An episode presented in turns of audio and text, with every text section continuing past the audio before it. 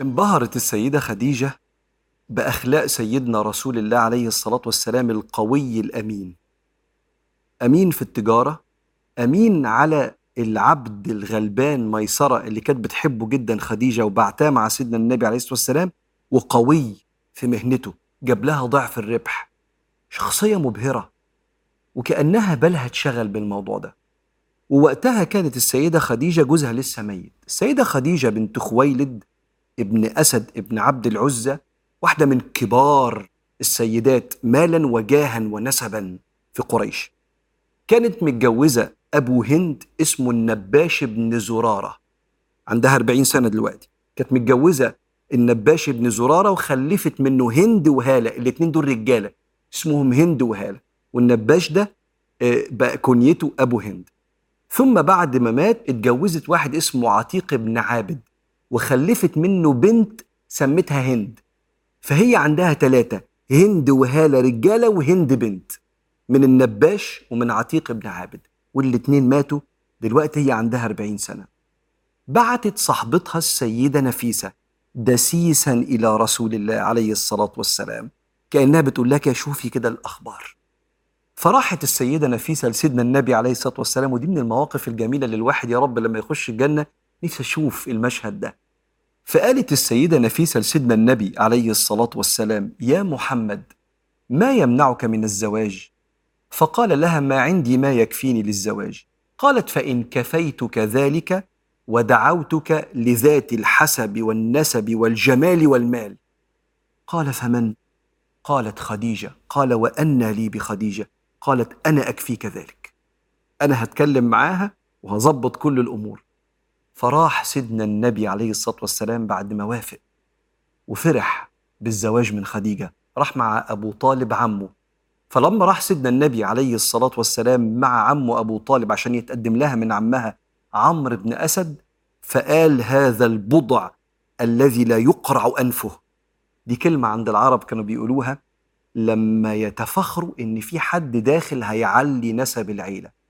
ولا يقرع أنفه كانت بتطلق على ذكر البقر لما يجي ذكر من البقر عايز يتجوز بقرة لو كان الذكر ده ضعيف ومش هيخلي سلالة البقر أقوى كان يضربوه على مناخيره عشان يبعدوه عن البقرة. لكن لو كان الذكر ده ضخم ويخلي السلالة أكبر بكتير فيقول لك هذا الفحل لا يقرع أنفه. فأم عمرو بن أسد قال هذا البضع بيمدح إن إحنا جاي لنا حد رغم إن إحنا عيلة كبيرة جدا. هيكبر نسبنا ويشرفنا. وقعد سيدنا النبي عليه الصلاة والسلام يا رب نشوف الحاجات دي في الجنة. قعد وجنبه أبو طالب عمه وبيقول الحمد لله الذي شرفنا فجعلنا من نسل إبراهيم ومن زرع إسماعيل. الأنبياء الكبار عيلة النبي تنتهي لسيدنا إسماعيل وسيدنا إبراهيم.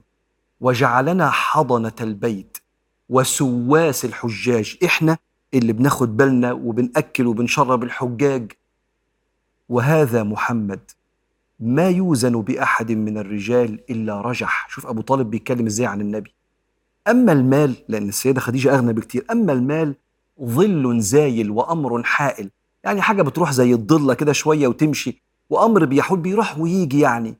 ولقد علمتم من محمد شرفا ونسبا وعزة. فأما عمرو بن أسد قال رضينا. وتجوز سيدنا النبي عليه الصلاة والسلام من السيدة خديجة. في مشهد كله بركة وجمال وبداية لأجمل قصة حب وأجمل عيلة عرفتها التاريخ. في أكتر من مشهد منور هنا في عرض السيدة خديجة الزواج على سيدنا محمد. أولا سيدنا النبي قدوة عليه الصلاة والسلام للرجالة والستات مش قدوة للرجالة بس فاللي هقوله ده يخص الرجالة والستات. إنك تبقى إنسان مركز في حياتك وعامل اللي عليك وبتبص على دورك دلوقتي أنا المفروض أعمل إيه؟ أنا بشتغل وأحترم الناس وصادق وأمين معاهم. ربنا سبحانه وتعالى هيدبر لك احتياجاتك اللي مش في بالك إنها تتحقق. لأنك أنت لو متصور إن أنت بس اللي بتفكر في احتياجاتك يبقى أنت نسيت إن ليك رب مدبر ووكيل ليك.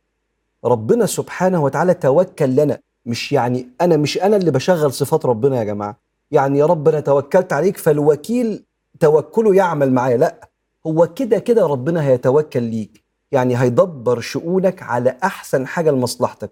أنت لما بتتوكل بقلبك بتطمن لده بتاخد بالك من ده.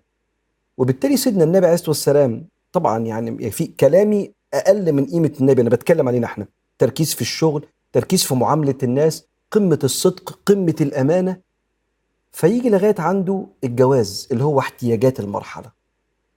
وستنا خديجة ما كانتش في الصورة لأن البنات بتسأل طب أنا أعرض على واحد عجبني الجواز؟ ما كانتش في الصورة. ده هي بعتت السيدة نفيسة في أحد الأقوال وأحد روايات السيرة. تسأل سيدنا محمد لو الموضوع ده مناسب بالنسبة له ولا لأ. ولو كان رفض كان هيبقى الكلام بين سيدنا محمد عليه الصلاة والسلام وبين السيدة نفيسة. وخديجة كأنها ما تعرفش. حفاظا لينا بقى الكلام إحنا حفاظا على مقام البنت وعلى وضع البنت وإن برضو أنت ما تضمنيش ممكن الكلام يتنقل بصورة أنت ما تحبيش سمعتك يوصل فيها كده. فالتوسط هنا لو أصلا هتعملي كده بدون ما حضرتك تكوني في الصورة. لكن كمان سيدنا النبي موضع ثقة. فلما السيدة خديجة بعتت السيدة نفيسة هي عارفة هي بعتها لمين؟ من الصدق والأمانة والحشمة واحترام أسرار الخلق واحترام خواطرهم فكان التصرف السليم مع الإنسان السليم.